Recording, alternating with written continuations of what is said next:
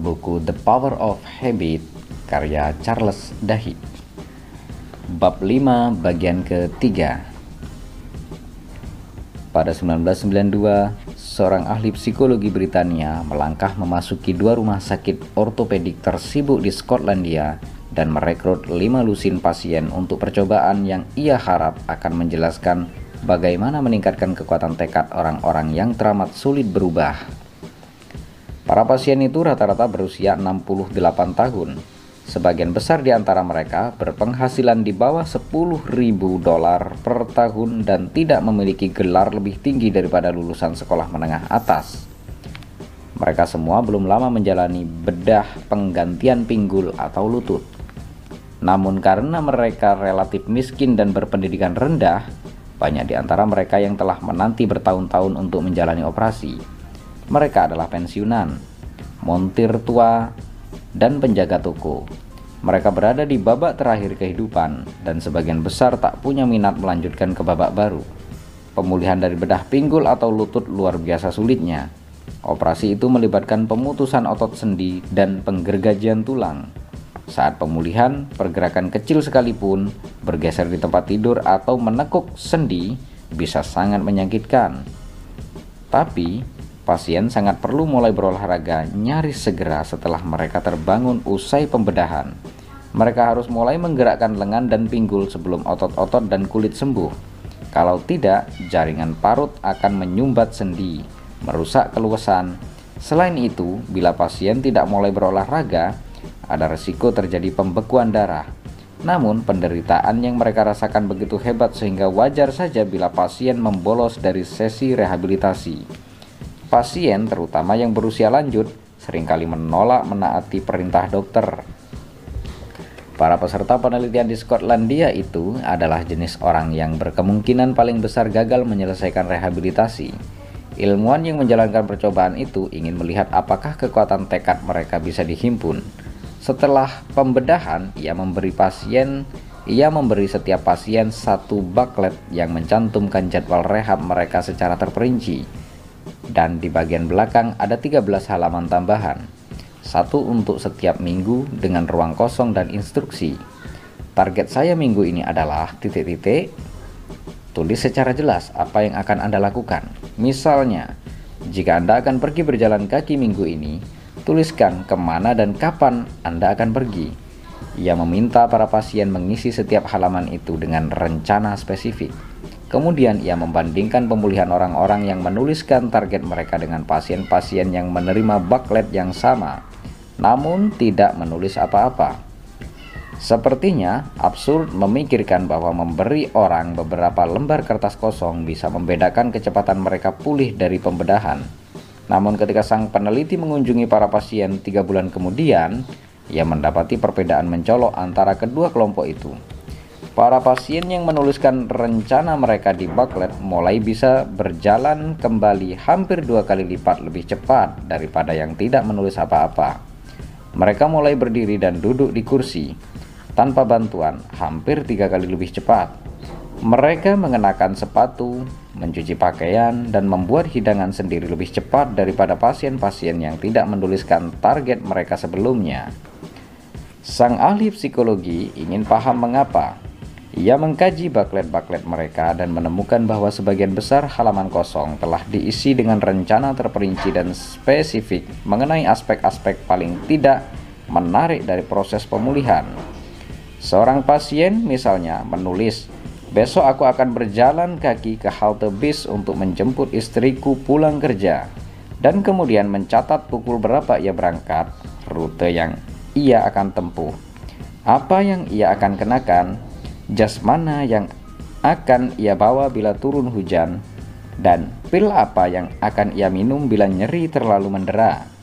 Seorang pasien lain dalam penelitian yang serupa menuliskan serangkaian jadwal yang sangat spesifik mengenai olahraga yang akan ia lakukan setiap kali ia pergi ke kamar mandi.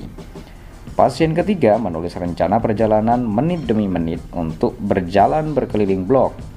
Semakin lama sang ahli psikologi mempelajari booklet-booklet itu, ia melihat bahwa banyak rencana yang memiliki kesamaan.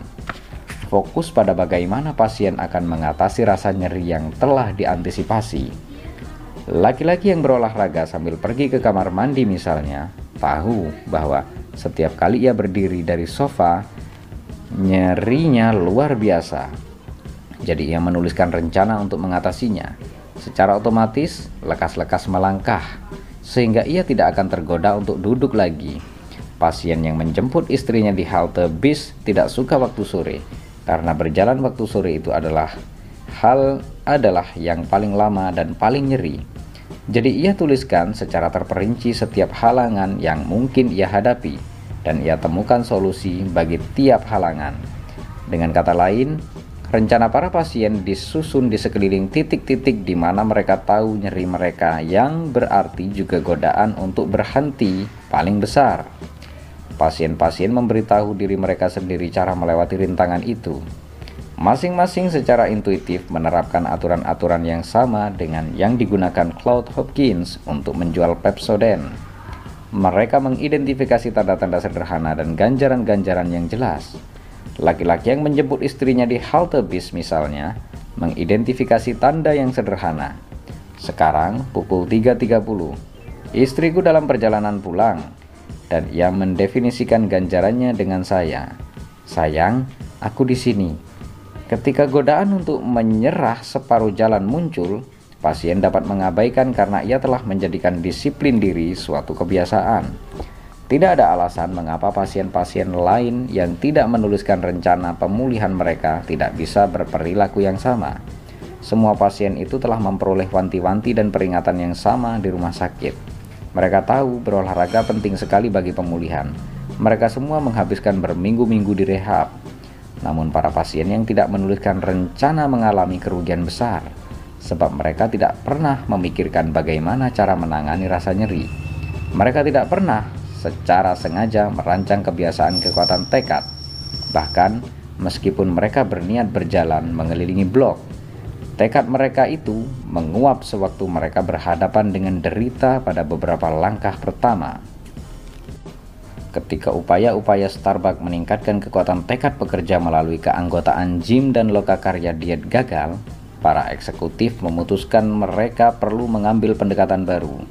Mereka mulai mengamati secara lebih seksama apa yang sebenarnya terjadi di dalam cabang-cabang mereka. Mereka memperhatikan bahwa, seperti para pasien Skotlandia, para pekerja gagal ketika mereka menemui rintangan pada titik kritis.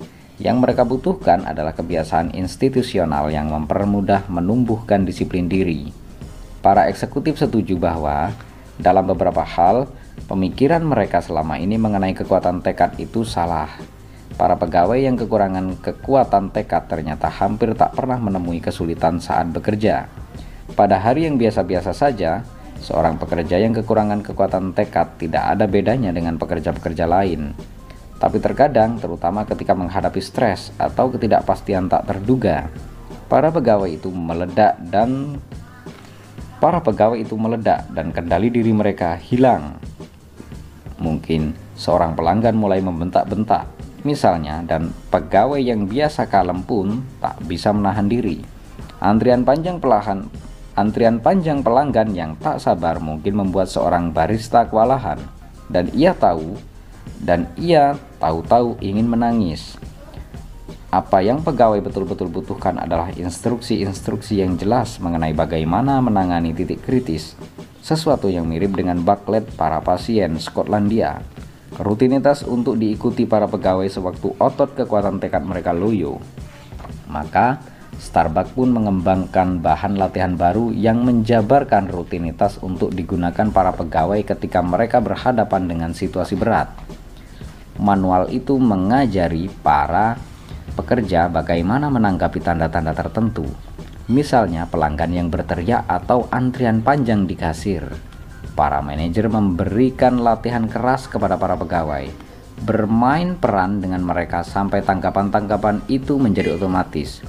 Perusahaan mengidentifikasi ganjaran-ganjaran spesifik, pelanggan yang berterima kasih, pujian dari manajer, yang bisa dijadikan bukti bahwa pegawai telah melakukan tugas dengan baik. Starbucks mengajari para pegawai mereka cara menangani momen-momen berat dengan memberi mereka lingkar kebiasaan kekuatan tekad. Ketika Travis mulai bekerja di Starbucks, misalnya, manajernya langsung memperkenalkan ia kepada kebiasaan-kebiasaan itu.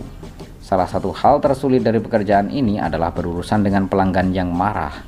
Manajer Travis berkata kepadanya, "Ketika ada yang mendatangimu dan mulai meneriakimu karena mereka mendapatkan minuman yang salah, apa reaksi pertamamu?" "Tidak tahu," Travis menjawab.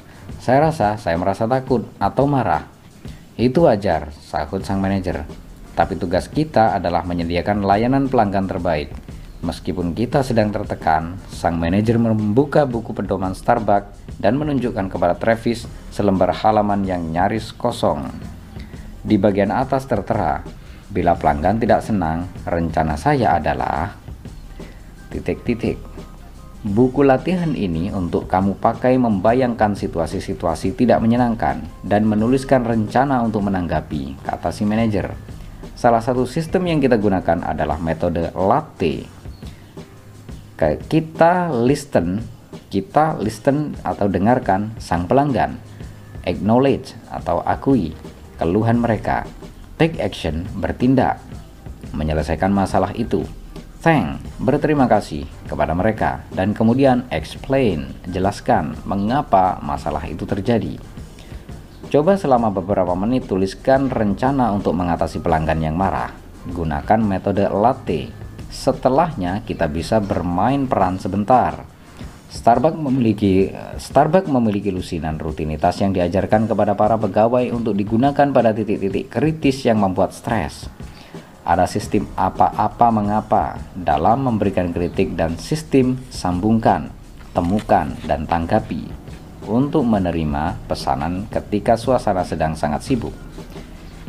Ada kebiasaan-kebiasaan yang dipelajari untuk membantu barista membedakan antara pelanggan yang hanya ingin kopi, pelanggan yang terburu-buru bicara dengan nada mendesak dan mungkin terlihat tidak sabar atau menengok arloji mereka, dan yang perlu lebih dimanjakan sedikit, pelanggan setia yang kenal barista lain dan biasanya memesan minuman yang sama setiap hari. Di samping manual-manual pelatihan, ada lusinan halaman kosong di mana para pegawai bisa menuliskan rencana-rencana untuk mengantisipasi bagaimana mereka akan mengatasi titik krisis dan bagaimana mereka akan mengatasi titik kritis. Mereka kemudian mulai melatih rencana-rencana itu lagi dan lagi sampai semuanya menjadi otomatis. Begitulah bagaimana kekuatan tekad menjadi kebiasaan, dengan memilih suatu perilaku tertentu sebelumnya dan kemudian mengikuti rutinitas itu ketika muncul titik kritis. Ketika para pasien mengisi bucket mereka atau ketika Travis mempelajari metode latte, mereka sudah memutuskan terlebih dahulu bagaimana beraksi terhadap suatu tanda otot yang nyeri atau pelanggan yang marah. Ketika tanda muncul, rutinitas pun terjadi. Starbucks bukan satu-satunya perusahaan yang menggunakan metode pelatihan semacam itu. Misalnya di Deloitte Consulting, perusahaan jasa pajak dan keuangan terbesar di dunia, pegawai dilatih dengan kurikulum yang dinamai momen-momen yang berarti, yang berfokus pada titik-titik kritis. Misalnya ketika klien mengeluh soal tarif, ketika ada kolega yang dipecat, atau ketika seorang konsultan Deloitte berbuat kesalahan. Untuk setiap momen itu, ada rutinitas yang telah diprogram sebelumnya. Penasaranlah. Katakan yang tidak dikatakan orang lain. Terapkan aturan 5/5/5 yang memandu bagaimana para pegawai seharusnya memberikan respons. Di Container Store, pada tahun pertama saja pegawai telah menerima 185 jam lebih pelatihan. Mereka diajari mengenali titik kritis, misalnya rekan sekerja yang marah atau pelanggan yang kebingungan, dan kebiasaan-kebiasaan, misalnya rutinitas menenangkan pelanggan atau meredakan konfrontasi. Ketika seorang pelanggan datang dengan gelagat kebingungan, misalnya, seorang pegawai langsung memintanya membayangkan ruang di rumahnya yang hendak dibereskan dan menjabarkan bagaimana rasanya bila semuanya sudah beres. Ada pelanggan yang mendatangi kami dan berkata, "Ini lebih bagus daripada kunjungan ke psikiater. Ini lebih bagus daripada kunjungan ke psikiater saya." CEO perusahaan itu bertutur kepada seorang wartawan, "Terima kasih," dan bersambung ke bab 5 bagian 4.